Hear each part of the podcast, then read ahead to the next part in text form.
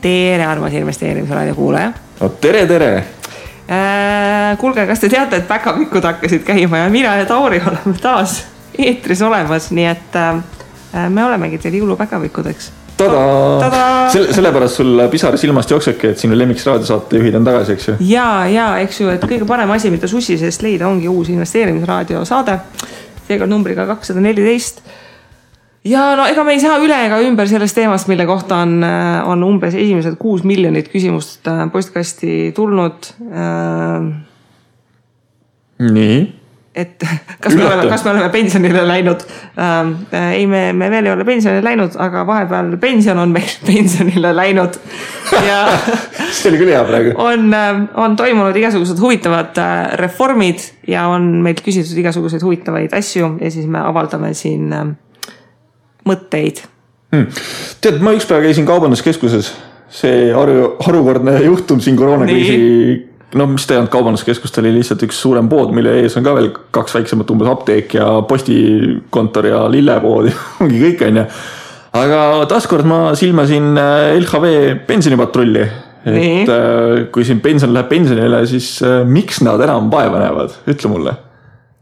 aga noh, sul on ju vaja vaata börsi, börsiettevõte, sul on vaja iga kuu raporteerida, et kui palju tuli fondi juurde ja palju lahkus, noh. sa ei saa olla see, kujuta ette seda pealkirja, kui nagu keegi lõpetaks selle kampaania nüüd ära ja siis tuleks uudis, et ah, sealt fondist nagu kõik läksid ära ei, ma ei usu, selles mõttes, kui sa inimestele meelde ei tuleta, et neil mingi pensionifond kuskil olemas on, siis äh, nad ei teagi seda. no jaa, aga teised tuletavad, vaata. nojah, selles mõttes äh, ma ei tea, ma pigem kardan seda, et kui see pension lõpuks pensionile läheb, siis äh, järgmine aasta saame näha korralikku nagu väljavoolavust või siis vastupidi, üllatate mind kõik pensionikogujad ja jääte. kuule, mina tegelikult üllatasin, ma arvan, et sa üllatasid ka, et vahepeal oli võimalus peatada maksed teise sambasse ja seekord tehti õigetpidi. vaata, eelmine kord, kui see maksete peatamine tehti, siis sa pidid ise teatama, et ma soovin jätkata seekord tehti nüüd nagu äh, käitumusliku rahanduse aspektist õigesti ja inimene pidi teatama, et ta soovib lõpetada ja neid noh, lõpetada, peatada ja neid peatajaid oli mingi kümme tuhat mm., alla kümne tuhande, mis tegelikult on täiesti nagu um, respectable nagu väga-väga väike hulk inimene, reaalsuses see on ju mingi alla kahe prossa. tead, mul jääb praegu arusaamatuks, keda sa kiidad, kas tõesti valitsust? kes tegi õigesti? tead, ma, ma esiteks ma sügavalt kahtlen, et ähm, valitsus selle tehnilise otsuse tegi, et kumba pidi käib, et ma arvan, et äh, kuskil on mingi rahandusministeeriumi ametnik, kes ütles, et teeme nagu niipidi. ja, ja tema võib selle töövõidu endale nagu äh, anonüümselt endale võtta, patsutab endale õlale praegu, et, äh, et tema päästis Eesti inimeste pensionisääste natuke väga hea, võta kapist kommi, et ja, hästi tehtud. olid tubli, et selles suhtes hea, inimesed ikkagi jätsid kogumist muidugi seetõttu, et noh, me kommunikatsioonist täna räägime ka, aga seda, et kuidas see lõpetamine ja kus kohas käib ja kus see avaldus oli nagu nii keeruline, et isegi kui no sa pead ikka nagu väga nagu noh, tahtma neid sissemakseid lõpetada selleks, et see koht üles leida, kus see avaldus sisse anda. ma isegi ei ole otsimas käinud, ma ei tea sellest midagi, mina jätkasin ja noh, kui ma saan selle kümme, kakskümmend eurot juurde iga kuu on ju, siis ei ole nüüd nii suur summa minu jaoks, et ma peaksin seda tegelema aga pikas perspektiivis väike summa tegelikult ju noh, sentidest saavad ju eurod ja eurodest saavad kümned eurod ja kümnetest tuhanded eurod ja, ja nii edasi. et ma ei tea. nii, nii, aga kõige olulisem küsimus on jätkuvalt üleval. mida Batman'i me selle teise sambaga peale hakkame siis nüüd? jah, ühesõnaga me käime need variandid läbi, et mis, mis siin äh, laual on. Ehm, ja ütleme, mida meie teeme. Äh, ma, ma võin nagu ausalt öelda, et ma olen vist selle viimase kuu ajaga rääkinud pensionist rohkem kui terve oma ülejäänud elu peale kokku. mis on muljetavaldav, arvestades, avastades, noh arvestades ma töötasin mitu aastat tulevat, kas mu töökohustused olid seotud nagu pensioni teemaga. isegi sellega võrreldes on seda pensioni teemat nagu mega-mega palju. ja noh, eks selle reformi kohta üks asi, mida kahjuks peab ütlema, on see, et noh, jah, lisati valikuid ja noh, mingid valikud on väga okei okay,. Aga see asi läks veel keerulisemaks. no lihtsalt ta läks keerulisemaks ja noh, mina noh, mina ja nagu noh, Tauril on ka see eelis, et noh, me nagu oleme finantsmaailmas nagu, nagu sees ja me oleme kursis ja me oleme seda pensioni teemat uurinud. ja noh, ma olen väga paljude inimestega suhelnud, kes noh, tõesti on kunagi kuskile sambasse läinud ja nad ja erinevalt noh, nagu meiesugustest, nad iga päev ei mõtle investeerimisest ja pensionisammastest ja millest iganes. Ja noh, lihtsalt neil on väga raske aru saada sellest, et mida kõike ma siis võin teha ja mis siis nüüd päriselt see mõistlik siis lahendus oleks. nii, aga hakkame otsast pihta. mida teise sambaga peale hakata siis? kolm, vabandust, kaks ja pool võimalust on olemas selles mõttes, et äh, see viimast kolmane, millest me räägime, meile näiteks ei kehti, eks ju. aga punkt üks on siis see, et äh, teed seda, mida, mida Kristi ja Tauri teevad. jätkame. Nii, ja seal on kaks võimalust kõige tavalisem jätkamine ongi see, et noh, inimestel on tunne, et hästi palju valikuid ja peab midagi tegema, tegelikult sa ei pea mitte midagi tegema. nagu täiesti nagu fine, las kõik olla nagu on. Äh, vaata, et su raha on normaalses fondis, mina ja Tauri kogume mõlemad tulevas, aga ükskõik mis panga indeksfond ähm, pikaajaliseks kogumiseks, väga mõistlik valik. ja raha laekub sinna palgast automaatselt ja kasvab ja statistika ja prognoosid ja kõik näitavad, et ähm, enamike inimeste jaoks on teine sammas pensionile mineku hetkeks nende kõige suurem individuaalne vara. läbi lillede sa vist tahtsid nagu öelda kokkuvõttes, et äh, kõik on siis nii nagu ennem. äh, lasid joosta, siis lased edasigi joosta. jah, ongi kõik nii, aga siis on sellised aktivistid nagu võib-olla Kristi ja Tauri, kes tahavad kõik ise teha. igat nuppu on vaja või näppida, mis siis, et äh, võib-olla nupu taga mingisugust äh, kaabeldust enam ei ole ja nupud üldse ei toimigi, aga sellegipoolest tahaks nagu muutuda. ja selleks on ka tegelikult äh, riik siis teinud võimaluse pensioni investeerimiskonto või PIK-i näol. jaa, mitte ajada siis pensioni investeerimiskontot segamini investeerimiskontoga, sest need on, nagu nimi ütleb, täiesti erinevad asjad ja see ei ole ka kasvukonto, nii et äh, ma arvan, et terminid ajavad äh, inimesi päris pikalt veel segadusse, selles mõttes, et kui ma esimest korda kuulsin ka pensioni investeerimiskontot, ma jäin ka nagu mõtlema, et oota, mis see siis nüüd on, kas see minu tavaline investeerimiskonto, kus ma annan ise nime, et see on minu pensioni investeerimiskonto, aga ei, tuleb välja, et see on ikkagi eraldi, sa pead looma pangakonto endale sisuliselt, kuhu siis kõik äh, teise samba raha saad kanda. Kas on isegi vist nii, et ei ole vajadust kõiki kanda? et saad ka osaliselt või? hea küsimus mulle on jäänud nagu sihuke mulje, et äh, kui sa näiteks ära väsid, on ju, et ise oled siin kangelt hallanud ja ühel hetkel ei viitsi. põhimõtteliselt jah, et see pensioni investeerimiskonto on sammaste süsteemi sees. Et justkui, kui meil on praegu fondipakkujad on ähm, LHV ja SEB ja Swedbank ja Nordea ja Tuleva, siis tulevikus äh, fondipidaja number kuus on siis Tauri ei, mitte mina, ise, inimene ise. mina, mina ise fondivalitseja ähm, ja, ja seal süsteemi siseselt saab neid liigutusi teha, et peaks saama edasi-tagasi, sest et sa ei ole sealt teise samba süsteemist väljas. Ja põhimõtteliselt sa seal investeerimi-, pensioni investeerimiskontol peaksid siis saama investeerida väärtpaberitesse. Ja kuigi ta ei ole sama nagu investeerimiskonto, siis tegelikult sa peaksid saama investeerida seal samadesse asjadesse nagu investeerimiskonto aga ta ikkagi ei ole nagu investeerimiskonto. jumala selge ju. see on auto, mis on nagu auto, aga tegelikult ei ole auto, sest ta on auto ja ta ei ole auto. selle tulemus on sihuke, et noh, saage siis aru, mis ta on. aga põhimõtteliselt millest point on see, et noh, see on nagu üks nendest asjadest nagu noh, mida on siin hõisatud, et noh, inimesed hakkavad ise investeerima ja noh noh, esiteks nagu võtame nagu mõistuse pähe, et kui nad siiamaani ei ole investeerinud, siis noh, kätt harjutama hakata teise samba varaga on ikka nagu natukene ohtlik teine probleem on aga selles, et vaatame nüüd numbriliselt otsa, et kui palju igakuiselt pensionisambasse või siis sinna kontole laekub. inimene, kes teenib tuhat eurot bruto, tal siis laekub kaks prossa enda poolt ja neli prossa tõstetakse esimesest sambast ehk siis kuus prossa kokku. ehk siis tuhandesaja brutopalga pealt läheb kuuskümmend eurot no Baltikumi aktsiatesse on väga soodne investeerida, aga muuga läheb juba keeruliseks tegelikult jah. jah, et isegi kui meil siin nüüd mingi korralik teenustasude sõda peaks tulema, siis äh, seda aspekti kuidagi nagu ei ole väga-väga välja toodud, et äh, noh, lihtsalt väikeste summadega on kallis, et noh, põhjus, miks seesama LHV kasvukonto on nii populaarne, on see, et kui sa saad tehinguid teha siin nagu sajad eurod korraga, siis meil ei ole ühtegi teist võimalust, kuidas välismaistele indeksitele ligi saada.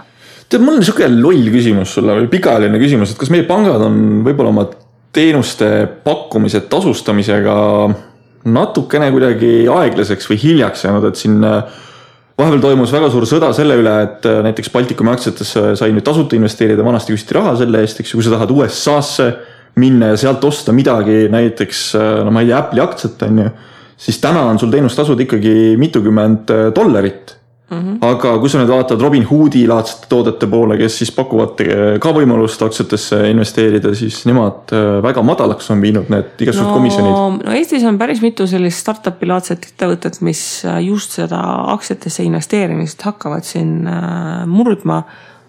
noh, sest et ongi noh, see, see viisteist dollarit tehingutasu, noh, see on jõhker, eks ju, sa pead tavapalgaga inimene peab aasta aega koguma selleks, et ta saaks midagi näiteks USA börsilt osta. Ähm, et äh, et väga kõrgepalgalistele, kellel tõesti laekubki noh, ütleme, kui su palk on ähm, noh, ma ei tea, viis tonni, eks ju, et noh, siis see kuus prossa, mis laekub, on nagu juba natukene ilusam summa, aga, aga noh, siiski see on nagu natukene piiratud, mis sa teha saad. nii et ähm, noh, ma, ma, ma, ma ütleks, et ähm, neid inimesi, kellele see pensioni investeerimiskonto reaalselt väga hea lahendus on on, mul on isiklikult nagu raske näha hmm nii, eh, samm number kaks, et kui sul tõesti nagu sada ja seened on kõik sellest pensioni kogumisest, siis eh, katkestamine on ka alati võimalus. Ja, ja seal on ka omaette siis nagu kaks, kaks kategooriat, et eh, kas sa katkestad nii, et sa lihtsalt lõpetad maksed ja see raha jääb sul pensionifondi ikkagi edasi, eks ju, või siis sa võtad nagu raha välja. et kahtepidi saab seda asja teha, aga üks asi, mis nende kahte viisi nagu iseloomustab, on see, et sa tegelikult kümne aasta pärast saad uuesti liituda pensioni teise sambaga. kust kübarast see kümme aastat välja võeti, et kui inimene võtab raha välja ja siis ta saab aru, et äh, pagan, et äh, veits läks nihu. ja siis ta saab alles kümne aasta pärast uuesti liituda. kust see number tuli või? Ma arvan, et äh, isand Seeder pani näpu suhu taeva poole, vaatas sealtpoolt, kust tuul puhub ja mis, mis temperatuuriga tuleb, et sealtpoolt nagu läks ja kümme kraadi vist oli tol hetkel temperatuur ja sellest tuli see number. ega ma ei tea ka, see on täiesti arusaamatu, kuigi ma saan aru, senikaua kui nad on võimul, eks ju, sa ei pea inimesele seda nelja protsenti nii-öelda tema sotsiaalmaksust äh, juurde maksma sinna siis äh, sa saad selle ju kasutada sisuliselt riigiaparaadi ülevalpidamiseks. see on lisaraha. ja mida kauem sa väljas oled, seda kauem nad saavad seda lisaraha kasutada ju. jah, noh, selle väljavõtmisel on nagu noh, see, see nagu kirss tordil, eks ju, kui sa võtad enne pensioniiga välja, siis kakskümmend prossa tulumaksu on ikka nagu rets. et äh, et kellel isegi mingil põhjusel on nagu vaja välja võtta, siis kui vanus on vähegi juba sinna pensionieani küündib, siis no lihtsalt kannatada sest et see kümme prossa tulumaksusäästu, mis tuleb siis, kui sa võtad pensionieas välja, on, on ikka nagu, nagu meeletu. ja no kahjuks selle katkestamise koha pealt on nii, et ähm, noh, ütleme valitsus praegu vaikimisi nagu justkui toetab seda ideed ähm,. samas äh,. et katkestada või? kuule, no ta no, algusest peale on juba no.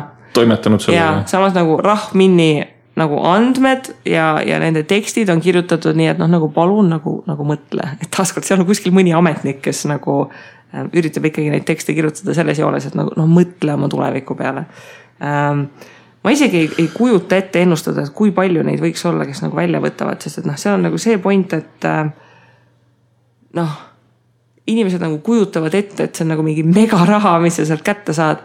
aga, aga see keskmine see teise samba väärtus oli ju seal mingi kuus-seitse tuhat eurot tulumaks maha. noh, mis sa teed sellega? ega suurt ei tee midagi. ma jäin selle vaba raha peale mõtlema praegu seda, et ma tahaks tulumaksu ka maksta kümme protsenti, et huvitav, kas valitsus teeb ära või? mul lihtsalt tuli mõte, et vaba on raha ju, või raha on vaba. ei no aga näiteks, no miks meil näiteks üldse sotsmaks? Haigekassat maksku need, kellel vaja on, eks ju. tule, tuletõrje eest maksku need, kellel maja põleb kellel maja põleb, siis samal ajal maksavad arvet ja siis kustutavad. noh, vanas Roomas oli põhimõtteliselt nii ju. et, ähm, et noh, selle koha pealt, noh oh ja ei, ma saan sellest äh, agooniast aru selles ja, mõttes. selle koha pealt tehti korda, et nagu reaalselt, et inimesed, kes on pensionieas ja kellel on vaja, eks ju, et neid, nemad ei pea sunniviisiliselt sellesse totakasse kindlustuslepingusse minema, see on nagu väga okei okay. ja kõik osapooled on sellega nõus, et see on nagu väga okei okay, nagu fix aga, aga miks peab andma võimaluse võtta nooruse lolluses raha välja ja siis veel äh, kümme aastat sa ei saa nagu seda otsust muuta ka, sest see point on ju selles, uued liitujad hakkavad nagu automaatselt ikka liituma, eks ju. kui inimesel kaheksateist tuleb esimene palk, ta loositakse ühte kolmest indeksfondist ja hakkab raha laekuma. oota, mis mõttes kolmest? Neid rohkem ei ole või? ei, see loogika on niimoodi, et loosimises on kolm kõige madalama tasuga agressiivset fondi oh. See muudeti ära, ehk siis väga mõistlik, noored lükatakse saja prossase, kuni saja prossase osakaaluga fondidesse noh, ja oletame, et sul on see kaheksateist aastane, ta saab oma mingi esimese palga kätte ja siis vaatab, et mis mõttes mul on läinud midagi siia teise sambasse, eks ju. ja siis vaatab, et aa, ma saan selle ju raha veel välja võtta mm. -hmm. võtab raha välja ja siis ta alles kümne aasta pärast saab ümber mõelda. Kas sa mõtled kui sul on näiteks no ütleme, oled kakskümmend kaks ja nagu oleks hullult raha vaja ja vaatad, et seal kuskil teises sambas on mingi mõttetu raha.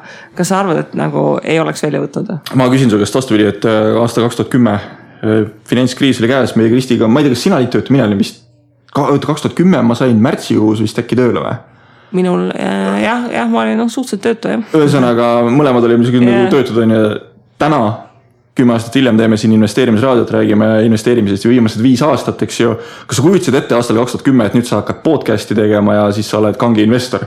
ei no muidugi mitte. no vot, et tegelikult äh, meie arvamused ka muutuvad ja ma olen ka nagu Eh, seda arvamust, et eh, noh, mulle iseenesest meeldib, et see nagu vabaks tehti, inimestele pakuti võimalusi, aga ma tahaks sealjuures ka nagu öelda, et sellel võimalusel on oma hind juures, et äh, miks näiteks äh, professionaalne rahahaldur näiteks iseenda raha ei halda, vaid tal saab kellelgi teisel seda teha, ongi seesama, et kui sa oled oma investeerimist eestades mingisuguse vea teinud ja see kandub edasi sinu investeeringutesse, siis see kandub edasi ka sinu portfelli ja et maandada seda riski, siis lase seda teha teistel.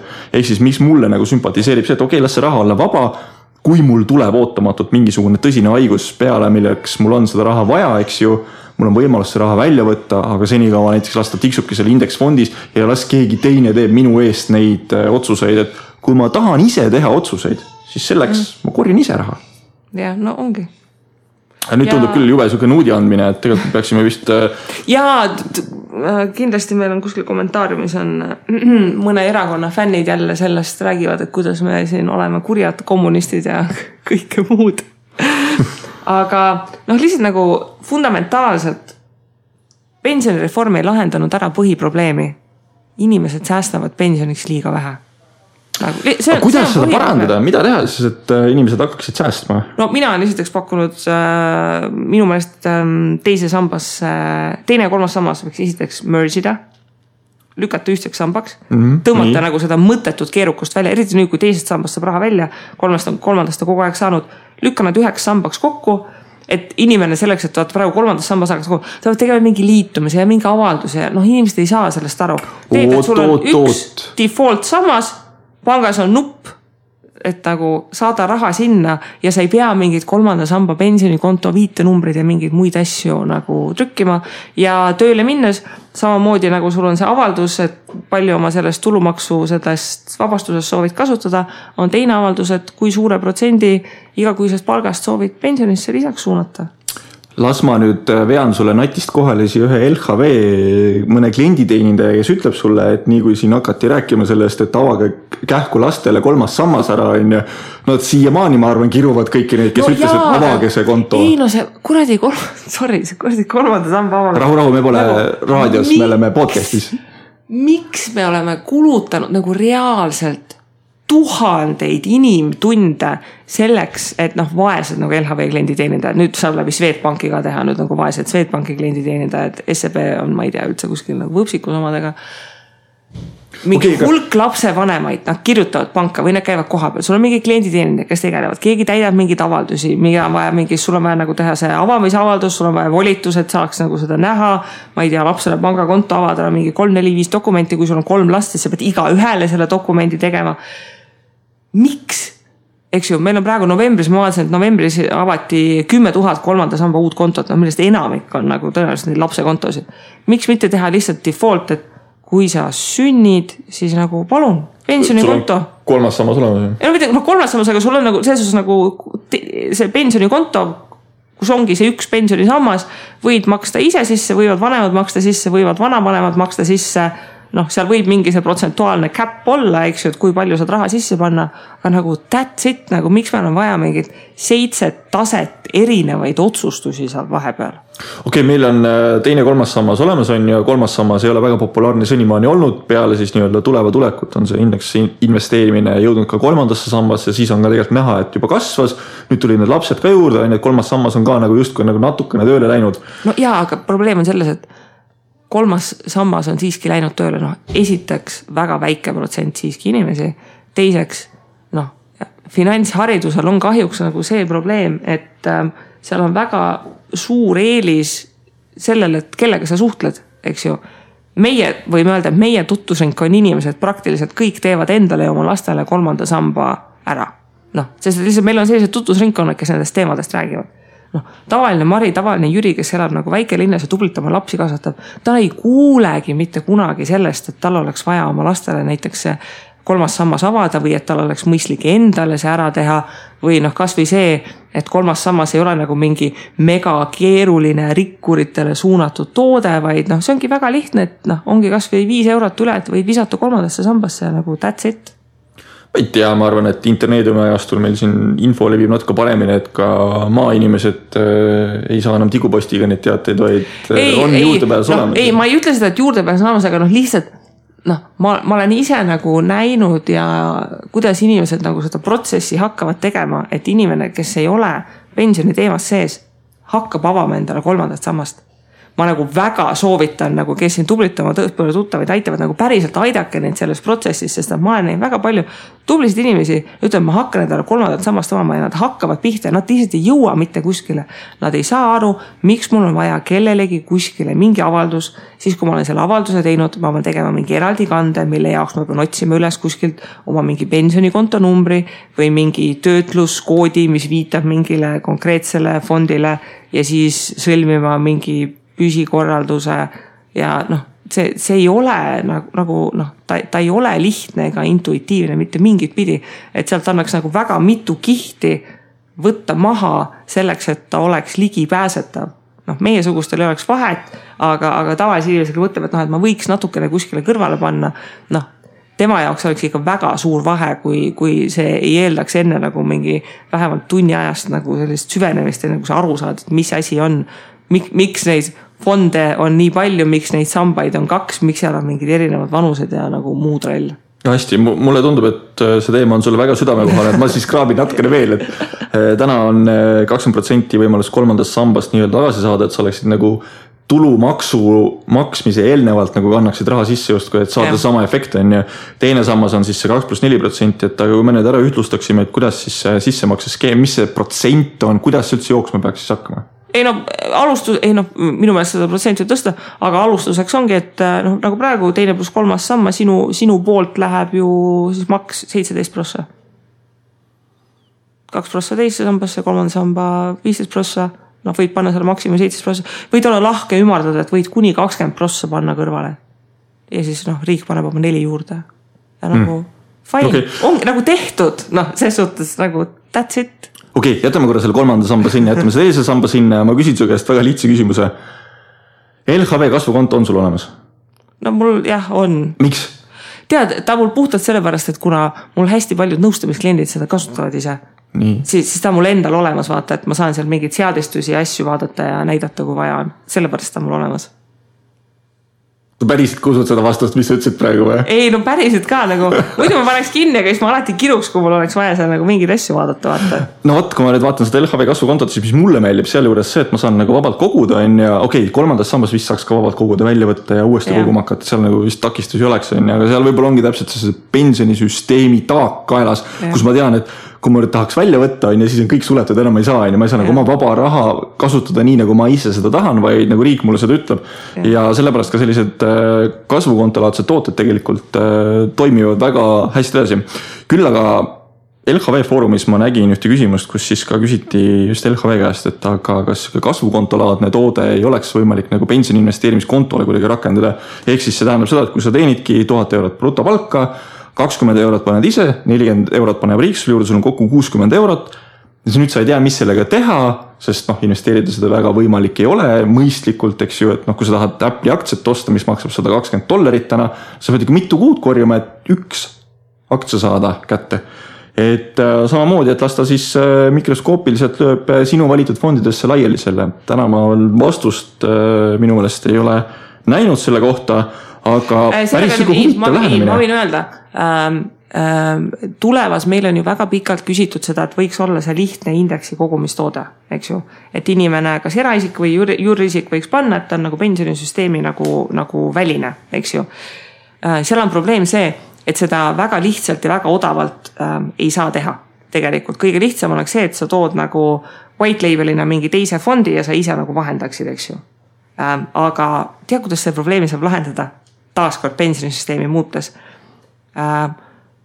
isegi kui sa oled näiteks pannud maksimaalse summa kolmandasse sambasse ära, miks mitte lubada sul osta kõikide kolmanda samba fondide või teise samba fondide osakuid näiteks oma investeerimiskontolt, kui sa tahad lisaks sul ei ole vaja kõrvale teha uut fondi, kus on sees maailma aktsiad, kui meil on mitu pensionisüsteemi sees olevat suurt fondi, kus on sees maailma aktsiad, eks ju, noh. tuleva kolmas sammas on null koma viis prossa nagu kogu, isegi alla null koma viie prossa kogu kuluga. sees on see world see Acquis indeks, eks ju noh, miks, on miks ma ei võiks seda niisama osta väljaspool kolmanda samba süsteemi, et kui mul on kolmas sammas täis pandud, siis pensioni nagu fondid on millegipärast nagu kuskil taba ja luku taga. ma võiksin täiesti vabalt näiteks ettevõtte alt, ma ostaksin jumala hea meelega selle fondi nagu, vot noh, nagu milles probleem. Praegu ma saan aru, et justkui tuleva pensionifondis need indeksifondid on nagu ainult tulevale loodud, aga tegelikult ei ole nii ju. No ei, tegelikult ei, sisuliselt ei ole nagu suured fondid ikkagi Jaa, üle maailma. suured fondid jaa, aga vaata, point ongi selles, noh, noh, okei okay,, me saame muidugi osta nagu otse nagu indeksit, eks ju, et noh, sa ise saab inimene osta nagu noh, veits teistsugust alternatiivi. aga noh, point ongi selles, et noh, näiteks noh, võtame sellesama, mis seal kasvukontos on seesama see VVRL, eks ju. noh, kasvukonto kaudu sa saad osta oma üks prossa selle tehingutasuga. noh, kui sa IB-sse juba lähed, siis sul on väga palju probleeme, et sul on mingi leikood ta, ta-ta-ta, ta-ta-ta, eks ju ise otse VVRL-i eraisikuna investeerimiskontolt ostes pead sa maksma oma mingi viisteist toltsi, viisteist euri tehingutasut, eks ju. noh, aga seal ongi see, et miks ma ei võiks, kui ma tahan, osta ka pensionisüsteemi väliselt nende pensionifondide osakuid. noh, tänapäeva nagu IT nagu riigis see, noh, see ei ole nagu probleem, me, me, me nagu suudaksime nagu jälgida, et inimesed ostavad, aga meil on taaskord tehtud mingi selline kunstlike piirangutega süsteem et noh, oletame, et näiteks ma tahaksin, ma ei tea, teha mingeid roheinvesteeringuid äh,, tahaksin osta mingit rohelist fondi, eks ju, et ma näiteks ei taha LHV sinna pensionifondi minna, aga ma ostaksin näiteks LHV rohelise pensionifondi osakuid. aga ma ei saa seda teha. miks? noh, tegemist on nagu tõenäoliselt nagu noh, nende pensionifondide puhul on tegemist Eestis nagu noh, praktiliselt kõige reguleeritumate ja jälgitumate investeerimistoodetega. miks nad on kinni tavalisele rahale? Nojah, selles osas on sul õigus, et abakusega me enam numbreid kokku ei löö ja kuskile päevaraamatusse kirjalikke kandeid ka ei tee, et infosüsteemid võiksid lubada seda, aga ma arvan, et äh, võib-olla siis regulatiivne pool ei ole lihtsalt järgi tulnud veel. no ja, aga nagu noh, vaata regulatiivse poolega on see, et ähm, noh, nagu no Eesti on ka kuulus, võtame nagu kätte ja nagu teeks ära selle regulatiivse poole, eks ju. Eesti on ka kuulus selle poolest, et meil on äh, rohkem Riigikogu liikmeid, kes on kiirlaenu võtnud, kui neid, kes investeerivad, et äh, eks see ütleb ka nii mõndagi, eks ju. noh, muidugi valitsus ja Riigikogu ei ole päris üks-ühele samad asjad, aga ometigi nad sealt nagu liikmed leiavad endale. noh, et ühesõnaga seal, seal ongi nagu noh, see fundamentaalne nagu probleem, mis mind üha rohkem häirib, et nagu mik, miks me oleme selle pensionisüsteemi pannud nagu niimoodi mingi, mingi nagu aia sisse ja seitsme luku taha, selle asemel, et teha vastupidi ta nagu võimalikult nagu accessible nagu ligipääsetavaks, et inimene saaks lihtsalt stressivabalt panna raha sisse ja nagu that's it. kuule, Kristi, aga kas sa oled poliitikasse nagu kavatsenud ka minna, on nagu mingi mõte tekkinud, et davai, ma lähen teen nüüd selle pensionisammaste süsteemi korda, ma lähen nüüd teen asjad kõik korda ja kõik saavad investeerida vabalt, kuhu tahavad.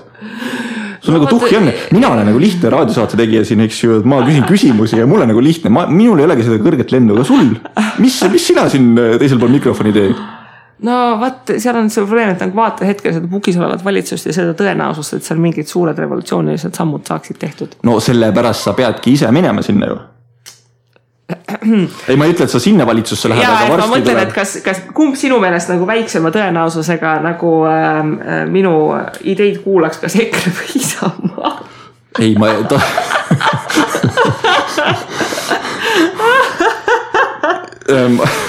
taaskord pean ütlema, et äh, uued Riigikogu valimised on õnneks äh, varsti-varsti tulemas, et. kahe aasta pärast. noh, kaks aastat, see läheb imeruttu, pane tähele, see läheb imeruttu. loodame, et see läheb ja hetkel ikka tundub, see valitsus on terve igaviku pukis olnud ja ta on ainult poolteist aastat olnud. aga näiteks meil on ju Eesti kakssada väga aktiivsed inimesed tulevad tagant, kes on nüüd ka suhteliselt pilti saanud peale, peale seda ebaõnnestunud Riigikokku saamise katset.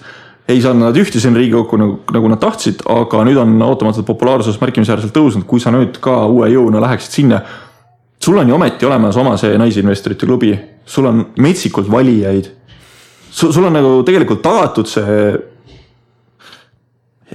ma ei taha öelda hea elu aga ma ütlen ära, sul on see hea elu tagatud kuule, ma põhimõtteliselt elan Kristiines, ma peaks äh, kandideerima Kaja Kallase vastu. um,. noh, mis siis, saate koos jah, no ühesõnaga hakkate. koos käima ka veel siitsamast, Jürgen, tähendab, vabandust, Jürgen Ligi elab sul siin, mitte, mitte Siim Kallas, jah. kõrvaltänaval. no näed, nüüd, nüüd läksid juba inimesed sassi, ühesõnaga tahaks Jürgeniga koos Riigikokku ühte hoonesse, saate tee peal ka jutud ära ajada, võib-olla mõne sõja maha pidada, onju. ja olekski lahendatud.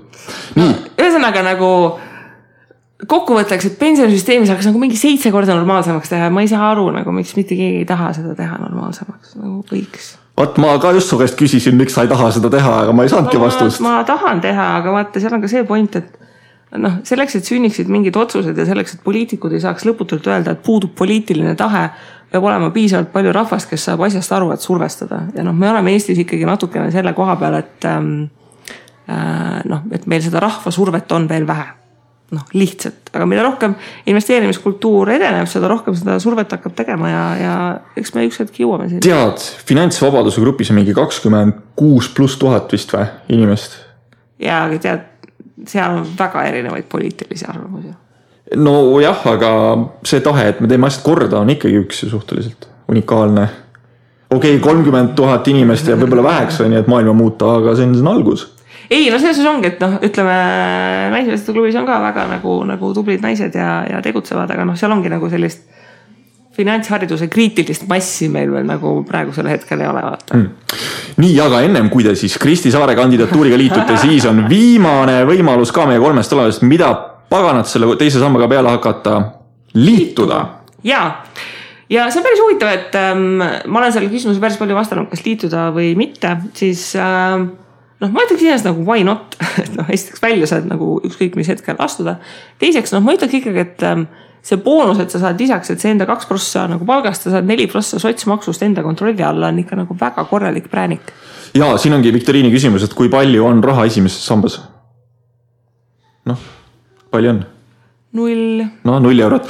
Ja kui sa teise sambasse siis äh, liitud, siis tegelikult äh, see kaks pluss neli protsenti, et kaks protsenti paned ise, neli protsenti annab riik, on ju. see tuleb küll sinu esimese samba arvelt, aga vaat see ongi seesama asi, et äh, kui meil enam inimesi tegelikult ju peale ei kasva, mis täna on ju probleem, et tegelikult meie iive ei ole nii suur, nagu ta võiks olla, et seda süsteemi üleval pidada, miks, kas see teise ja kolmanda samba äh, rakendus meil üldse loodud ongi siia, ongi see, et inimene võtaks ise vastutuse ja, ja pensioni ajal noh, ta võiks nagu enam-vähem kuidagi ellu jääda, on ju. kui neid teist ja kolmandat sammast üldse ei oleks, siis oleks päris, päris kurb see seis. sellepärast, et kui inimesi jääb vähemaks, siis see indekseerimine ka paraku enam äh, nii hästi ei toimeta, sellepärast et see indekseerimine toimub ju kaheksakümne protsendi ulatuses sotsiaalmaksu laekumiste järgi eelmise aasta põhjal vist või? jah, seal on mingi selline valem. Ja 20% on- jaa, aga seda on ka vaata juba muudetud, et seal on nagu üks case nagu võib olla, et kellel ei ole mõistlik teise sambaga liituda, on inimesed, kes teenivad alla miinimumpalga. sest et esimesest sammast on väga tugevalt solidaarsemaks tehtud.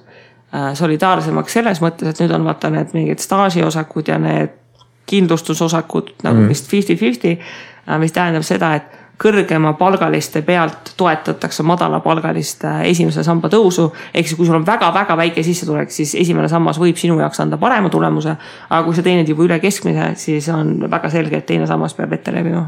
mis tähendab ka seda, et kui süsteem on solidaarne ja kui sina teenid kõrgemat palka, olgu see siis Eesti keskmine või kõrgem, eks ju mm. -hmm. siis äh, sina lõppkokkuvõttes oma esimesest sambast ei saa ju seda sisse makstud raha nagu tagasi, vaid see läheb ju solidaarsuse põhimõttel nende nii-öelda vähem teenivate inimeste äh, pensionite katmiseks ju.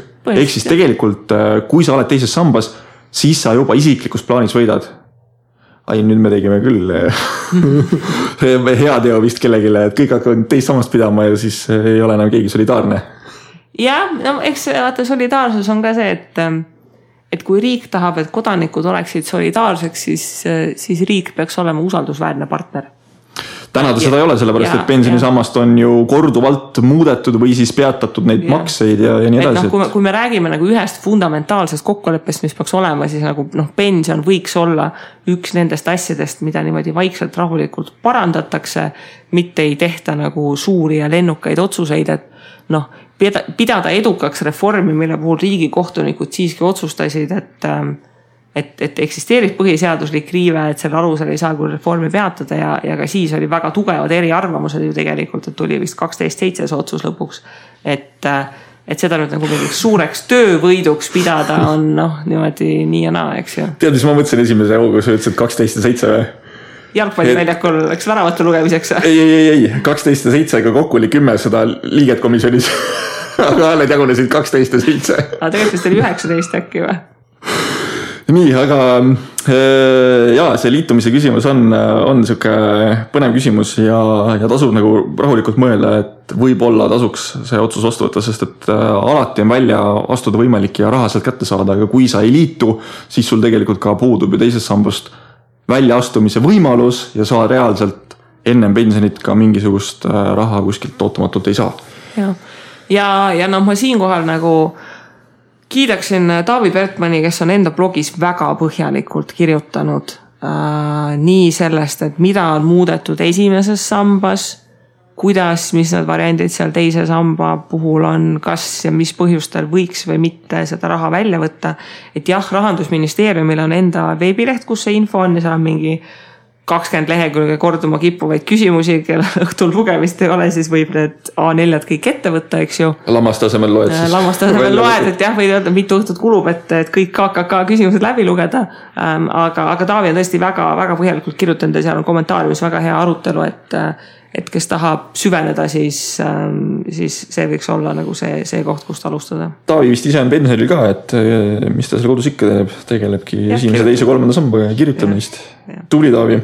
nii, aga, aga meil on nüüd selge, mis me siis teeme selle teise sambaga ja, ja nüüd on see teine suur küsimus, et mis me siis ikka teeme selle teise, teise sambaga, et vaatame nüüd siis äh, kaasusepõhiselt ka natuke neid asju, et kas siis edasi koguda või välja võtta, et äh, mis, mis mina siia märkmetesse kirja panin, kui ma täna seda koostasin, siis et kui sa oled nagu võlaorjuses, et mis sa siis tegema peaksid, et kas sa võtaksid raha välja või mitte, siis ainukene asi, mis mul siin talvel külmaga meelde tuli, oli see, et tead, miinus kolmkümmend kraadi, kui pakane paugub on ja lased püksi, korraks on jube mõnus, jube mõnus on olla, aga peale seda siis läheb ikka täiesti käest ära. et äh, teine samba raha, kui sa oled äh, ikkagi võlaorjuses, siis tähendab seda, et su käitumuslik äh, pool, et kuidas sa raha, rahakotiga ja rahateemadega üldse ümber äh, liigud, on äh, problemaatiline ja see, et kui sa korra oma võlad ära maksid, see tähendab seda, et sa sellest väljas oleks, aga lihtsalt hiljem sul ei ole seda raha enam. päris huvitav, kus keegi mulle linkis äh, Facebookis mingi selline mingi võlgniku tv või mis iganes, mingi, mingi advokaadibüroo või midagi võttis sõna selle kohta, et noh, et kuidas nagu võlgu kätte saab. ja siis oli umbes selline lause, et kõik, kellel on mingit võlgu vaja sisse nõuda, et ärge uskuge, kui võlgnikud ütlevad, et neil raha ei ole, et tuletage neile meelde, et teisest sambast saab ju raha välja võtta. Kusjuures, kas juba ei ole kohtutäiturid äh, väga palju esitanud neid nõudeid, et nii kui teine sammas vabaks tehakse, siis kohe arestitakse. ja selle kohta on selline hästi naiivne arvamus, et, et ei, et teist sammast ei, noh, et teist sammast ei saa arestida, eks ju Ähm, et, in, et inimene ära võta lihtsalt välja. Kuule, kui sul on mingi võla nagu nõudja, kes nagu sind lihtsalt nagu nuuti annab iga päev ja helistab ja ahistab ja ütleb, et aga me jätame su rahule, kui sa võtad selle teise samba raha välja ja sellel hetkel, kui ta laekub sulle kontole, siis ta on ju arestitav, eks ju. et nad ei saa sinu eest välja võtta, aga nad saavad sind mõjutada selleks, et sa välja võtaksid selle raha, et noh, see on ikka naiivsuse tipp et ei, inimesed ei hakka nagu võlgade katteks välja võtma raha, muidugi. no jaa, aga see on, täna on nende õigused, me ei saa siin hukka nagu mõista, aga me ütleme, et äh, meie mõistes nagu see ei lahenda seda probleemi ära. nii, aga siis on teine kategooria, äh, mis on võib-olla natukene sihuke äh, vaidlust tekitav teema on terviseprobleemid, eks ju, et terviseprobleemid võivad ka olla väga erinevad, et punkt üks on see, et kas sa oled noh, ma ei tea, hambad on katki, on ju, sa tahad hambad korda teha, okei okay,, sa teed korda ära korraks, on ju, aga mis siis edasi, et äh, kui sa ikkagi hambaid ei pese teed kõike selleks, et hambad sul korras ei püsiks, on ju, siis see on täpselt seesamasugune nagu eelmine mõju, et noh, pissid korra püksi, on ju, talvel on jube mõnus on soe olla ja järgmine hetk, kui läheb külmaks, siis läheb külmaks, on ju. aga kui sul on tõsisem terviseprobleem, mis vajab kas siis äh, tugevat rahasüsti või, või näiteks oledki oma tervisega paraku sellises faasis, kus arstid ütlevad, et ellujäämise periood on kaksteist kuud või, või kakskümmend neli kuud, on ju siis see võib ka olla koht, kus siis äh, elustandardit tõsta, et noh, sinu jaoks on see elu lõpp tõenäoliselt nagu kätte jõudmas, et et siin saab ka nagu selle terviseprobleemid jaotada skaala ja. peale laiali. no ja see on ka ju see koht, et, et sellega, et tegelikult väga raskete terviseprobleemidega saaks võtta ähm, raha välja, sellega olid ka ju kõik osapooled nõus Reform ja sotsid olid sellega ka nagu nõus, et kui on tõesti nagu mingi raske terviseprobleem, et nagu väga okei okay,, arusaadav. kuidas sa defineerid seda, kuidas sa defineerid seda? no vot, see ongi see koht, kus läheb nagu keeruliseks, eks ju, aga, aga olen ka kokku puutunud mõne inimesega, noh, et noh, kui inimesel on näiteks noh, kui tal on tõesti vähidiagnoos ja noh, arstid ütlevad, et noh, kuule, et sul on nagu loetud hulk aastaid elada, noh. noh, ilmselgelt las ta võtab selle välja, eks ju. Aga noh lihtsalt see praegu, haigustega. praegu ongi nagu see koht, et noh, et otsustas, et, et iga inimene peab siis ise nagu otsustama mm. vot see haigustega ongi täpselt seesama asi, et äh, kui sa mäletad, kunagi enne koroonat oli see aeg, kus väliüritused nagu toimusid ja, ja selline üritus nagu a la Weekend toimus Pärnus mm. -hmm. oli vist Weekend, midagi sihukest. ühesõnaga mingi klubimuusika seal Pärnu rannas ja siis ka inimesed ootamatult jäid üheks nädalavahetuseks keset augustikuud äh, jube haigeks, et nad ei saanud tulla. hiljem siis sotsiaalmeediast oli näha, kuidas alluvad istuvad Weekendil ja polnud kellelgi nagu haigust ega midagi, et noh, see, see haiguse teema on ka sihuke nii ja naa noh, selles mõttes ma usun, et nagu inimesed on selle koha pealt nagu vastutustundlikud, et noh, need, kellel tõesti nagu terviseprobleemid on, teevad selle vastutustundlikult, aga noh, siin ongi see probleem, et. Äh, et noh, lihtsalt ähm, kui on rasked ajad, siis arusaadavalt on keeruline teha äh, pika perspektiivi valikuid.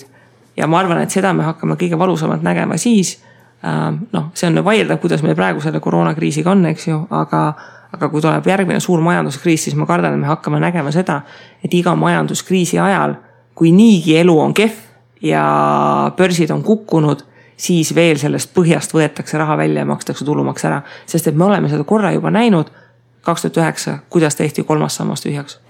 selle probleem on muidugi see, et äh, kui majanduskriis on käes, siis on kõik indeksid aktsiad all, ehk siis tegelikult see, mis sa sealt lõpuks kätte saad. ja, noh topelt saad peksa, et on... nii kadunud tootlus kui, äh, kui, kui ka tulumaks veel otsa, eks ju mm. -hmm. nii, aga nüüd äh, oletame, et oled elanud siin kümme aastat suhteliselt keerulistes tingimustes ja, ja näed nüüd võimalust, et tahaks uut telekat või tahaks uut mobiiltelefoni saada, et eh, kas teine sammas on see koht, mida tühjaks teha selle jaoks? no ole, oletame, et ei. kuule, kuulete, mul laps nõustub, et ei, ei.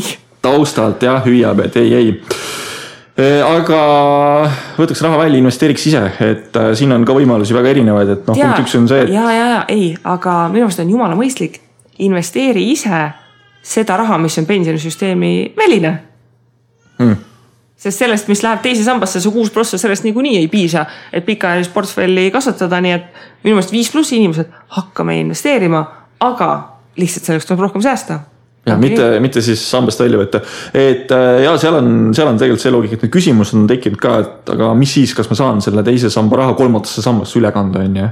et see on üks küsimus, et noh, tihtipeale ei ole mõtet, et äh, sa saad äh, ikkagi lõppkokkuvõttes maksudega, et sa võtad raha välja, sa kaotad kakskümmend protsenti ja hiljem seesama summa, mis sul alles on, on ju, kui sa viid kolmandasse sambasse, sa saad sealt pealt kakskümmend protsenti tagasi, aga see kakskümmend protsenti on väiksem kui see makstud kakskümmend protsenti teises sambas. ja noh, teiseks kolmandas sambas on ka iga-aastane piir, eks ju et enamikel inimestel eeldatavasti ikkagi teises sambas on rohkem raha kui kolmanda samba aastane panustamise piir, ehk siis võtad teisest sambast raha välja, paned osa kolmandasse sambasse ja siis ülejäänud kuidagi no keskmine on kuus tuhat eurot ja see piir on vist viie tuhande, ei kuue tuhande juures ongi. ja, aga kuue tuhande piir on kas viisteist prossa brutotulust või kuus tuhat eurot.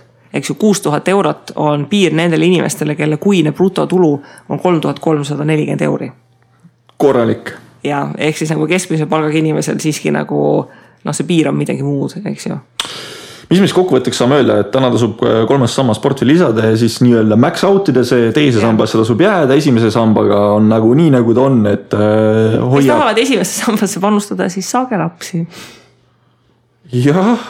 on, noh lihtsalt noh lapsed on selles mõttes ka head, tuleviku maksumaksjad tulevad noh. kui sul on äh, kolm last, siis sa saad dividendi riigilt iga kuu viissada eurot Tauri lohutab ennast sellega, sest kui lapsed öösel ei maga, mõtleb viissada eurot, viissada eurot, viissada eurot. ma ei tea, kui palju see küll lohutab, aga hmm.. kusjuures ma pole selle peale üldse kunagi öösel niimoodi mõelnud, sest et äh, selle rahaga majandab äh, mul ikkagi naispool. nii, aga ühesõnaga kolmanda sambaga on veel see, et äh, mina võin öelda, mina alates siis, kui LHV tegi oma kolmanda samba indeksi ma tegin endale kolmanda samba ja siis nüüd, kui tegi tuleva indeks, siis ma kolisin sinna üle. sellest hetkest, kui LHV tegi kolmanda samba, ma olen iga aasta maksimumi kolmandasse sambasse pannud. ja selle aasta lõpus minu kolmanda samba maht ületab minu teise samba mahu, lihtsalt sellepärast, et mis sest, et ma olen teise sambasse mingi aastast kaks tuhat seitse kogunud, siis lihtsalt kolmandasse sambasse see viisteist prossa iga-aastaselt on nagu lihtsalt jõhkralt palju rohkem. ja kes veel ei ole hakanud kolmandasse sambasse koguma, siis noh, mida ei ole tähele pandud, on see, et äh, reformi raames liiguti ka kolmanda sambaga niimoodi, et kui enne sai madalama maksumääraga kätte vanusest viiskümmend viis, siis nüüd hakkab saama madalama maksumääraga eelpensionieas. eelpensioniiga on siis sellest täispensionieast viis aastat varem. ehk siis kui kuuskümmend viis on pensioniiga, siis eelpensioniiga on kuuskümmend. minu ja Tauri jaoks on meie pensioniiga on hinnanguliselt kuuskümmend seitse midagi. ehk siis meie jaoks tõuseks see kuuekümne kahe aastani ehk siis päris mitu aastat äh, hiljem. ja, ja see viiekümne viie piir jääb kehtima nendele, kes on kaks tuhat kakskümmend aasta kolmanda samba avanud ja mida see avamine tähendab on see, et sa teed selle avalduse, et sa teed kolmanda samba, aga sa päriselt maksad raha ka sisse, eks ju, ainult avaldusest ei piisa. sa päriselt maksad selle, piisab sümboolsest ühest eurost, kui hetkel rohkem ei ole. Äh, et see aasta maksimumi panna, äh, ühe euro maksad sisse, et sul tekib see kolmanda samba esimene fondi osak ja seda liigutust on võimalik teha ka enda lastele, alaealistele lastele, kellel üks, kellel kaks, kellel kolm, kellel viis, võib kõikidele lastele ära teha. mina enda lastele tegin ka ära, kandsin ühe euro sisse. jah, on variant, et tulevikus mingeid muudatusi tehakse, aga noh, sisuliselt see üks euro on kindlustus, et kui juhtumisi ei tehta neid muudatusi, siis on neile paremad tingimused fikseeritud ma võin ka seda öelda, et mina tegin ka oma kolmele lapsele kõigile ära ja nad kohe high five'i, ühesõnaga lõid viite mulle. patsu. patsu tuli, ah eesti keeles on patsu, õige, õige, õige, õige. nii, aga üks asi veel, enne kui me lõpetame, on see pensioni investeerimiskonto, et äh, tihtipeale võivad ka tekkida küsimused, et okei okay,, et ma saan ise investeerida, oh, siis ma, küll ma panen Bitcoini, küll ma panen ühisrahastusse, küll ma panen igale poole. aga tegelikult ikkagi pensioni investeerimiskonto kaudu saab investeerida ainult mingisugusesse hulka finantsvaradesse, näiteks aktsiatesse, võlakirjadesse, fondiosakutesse, tõenäoliselt otse Bitcoini või siis ühisrahastusse täna veel panna ei saa. küll ma jäin mõtlema, Mintos teeb nüüd ju selle ära, et nendest saab reguleeritud turuplats, ehk siis nad Lätis äh, lasevad äh, sisuliselt iga laenu ära registreerida ja, ja see on nagu äh, laenutükist saab siis, ma ei tea, kas laenu, nagu investor Toomas kirjutas, laenukiri ja, aga sa saad osta neid läbi Mintuse, sa ei saa neid otse börsilt osta ju. veel ähm,. aga kui Mintus on reguleeritud turuplats, sest mis see börs on ka üks reguleeritud turuplats, lihtsalt ta on omas kohas. kas ei võiks tekkida nagu sihukest juhtumit, et äh, sa PIK-i kaudu saadki Mintuses investeerida, kui need laenud on justkui registreeritud mm? -hmm see on nagu huvitav küsimus, mis võiks tegelikult üles kerkida. küll aga täna jah, ei ole selle peale keegi suutnud niimoodi mõelda adekvaatselt, et äh, see vastus põhjapanevalt anda. kuigi Mintos ka alles hiljuti tuli selle ideega välja, et nad nüüd hakkavad ennast reguleerima, mis muuseas toob kaasa selle, et sina, väike investor, kes sa investeerisid väikeste summadega ettevõtte kaudu äh, ühisrahastuses, eeskätt Mintuses siis tulevikus, kui nad on reguleeritud turuplats, ilma leikoodita seda enam teha ei saa ja leikood iga-aastaselt maksab nelikümmend, viiskümmend, kuuskümmend eurot, sõltuvalt kohast, kus sa selle mhm. teed. mis takistab sinu võimalusi tegelikult ka investeerida ühisrahastusse läbi ettevõtte. no kui sul on Legod olemas, siis on kõik hästi ja tuld. jah. ühesõnaga. kahe sõnaga. Kahe sõnaga. võtame kokku, et. säästame lihtsalt pensioniks rohkem. säästame lihtsalt pensioniks rohkem, neli sõna oli või? no ma olen lihtsalt nagu kakssada prossa nagu. võimendust, eks ju, kaks ruutu Leverage. Leverage äh,, et selles suhtes äh, äh, investori põhiomadus on see, et ta suudab seda delayed gratification, eks ju, et see edasi lükatud nauding. et sa suudad selle asemel, et praegu kohe raha ära kulutada, seda tuleviku vaates paigutada ja mis sest, et kuskil on seal mingi kättesaadav rahasumma, sa ei võta seda kohe välja, ei kuluta ära, sest noh, sa mõtled pikas plaanis. et see on selline hea muskel, mida endas treenida, selline pikaajaline mõtlemine, sest et noh, see on see, kust tuleb see kasv tulevikuks ja kõik teie siis äh, aidake Kristil äh, selles mõttes maha rahuneda, et äh, kui ma siia tulin, siis ma nägin, et vann oli täis nutatud kõiki neid pisaraid, et jumala eest see pensionireform läheks hästi. aitame Kristit. täna aitame ka kahe aasta pärast, kui uus riigikogu valimiste kampaania pihta hakkab, siis Kristi kindlasti teeb oma partei või siis liitub kuskile suurde parteisse peaministrikandidaadina. ja saame lõpuks selle pensionisüsteemi korda. miks sa mulle sellist niimoodi halba soovid? et mina ütlen välja seda, mida sa ise nagunii mõtled või oh.? ma ei tea oh. nii, aga teate, oli selles mõttes tore, et äh, üle pikkade kuude oleme siis taas tagasi, investeerimisraadio ei ole surnud, pooleldi tundus, et on surnud, aga see paar kuud siin viie aasta kohta oli tegelikult meile endale ka vaja ja meil on äh, väga palju saate, kus ma ah,, ma ei öelnud Taurile, ma leppisin täna meil ühe külalise kokku, nii et ups, ta nüüd ka teab ähm, no.. aga ja hakkame nüüd siis otsast juba varsti aastat kokku võtma ja, ja katsume siin äh, neid, äh, neid saateid nüüd natukene regulaarsemalt hakata jälle välja laskma ja. tuleb jälle iga nädal loodetavasti üks saateke välja ja saame uuesti ree peale. ja me, me suudame We can do it. Tegelikult on see, et kui me hakkame nagu tagasi vaatama, siis kaks tuhat viisteist, kui me tulime oma podcast'iga turule, siis sisuliselt Eestis podcast'i polnudki. Delfil oli vist midagi, aga üldiselt oli raadiosaated, mis, äh, mis siis ka natukene podcast'i kujul või siis veebi nagu üle viidi. hakkasime möllama sellega, aga aasta kaks tuhat kakskümmend on täisine buum, erinevaid podcast'e on siuksed, et võtta üks, viska teist enam ei ole võimalik nagu järge pidada ja siis me need kaks kuud tegelikult kuulasimegi kõik neid podcast'e targemaks saada. jaa, selles suhtes ma olen vahepeal käinud kõikidel podcast idel külas ka enam-vähem mm -hmm.. investeerimisklubil käinud ja nüüd on mm -hmm. kinnisvarajutud, ma käisin neil külas ja ma lähen just see nädal Finantsinspektsiooni podcast'i. finantsinspektsioonil on ka podcast olemas? finantsinspektsioonil on ka podcast, seda on mingi esimesed mingi kaks või kolm osa, et nii et ma lähen sinna ka külaliseks.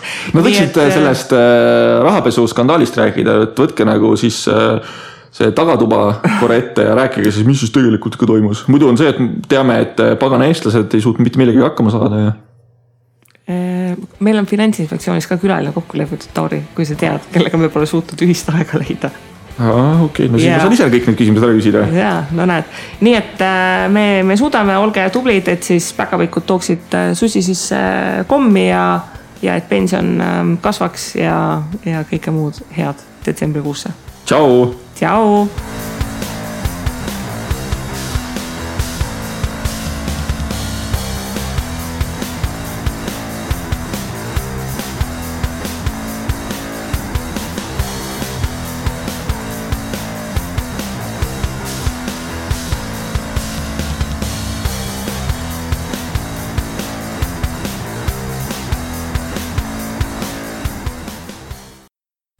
Investeerimisraadios kuuldud tuleb käsitleda kui meelelahutusväärtusega informatsiooni. me ei jaga investeerimisega maksunõu ning kuigi püüame edasi anda võimalikult täpset teavet, siis igasugune investeerimisrisk jääb investori enda kanda. ükski investeerimisraadios nimetatud tehing ei kätke endast soovitust antud vara osta või müüa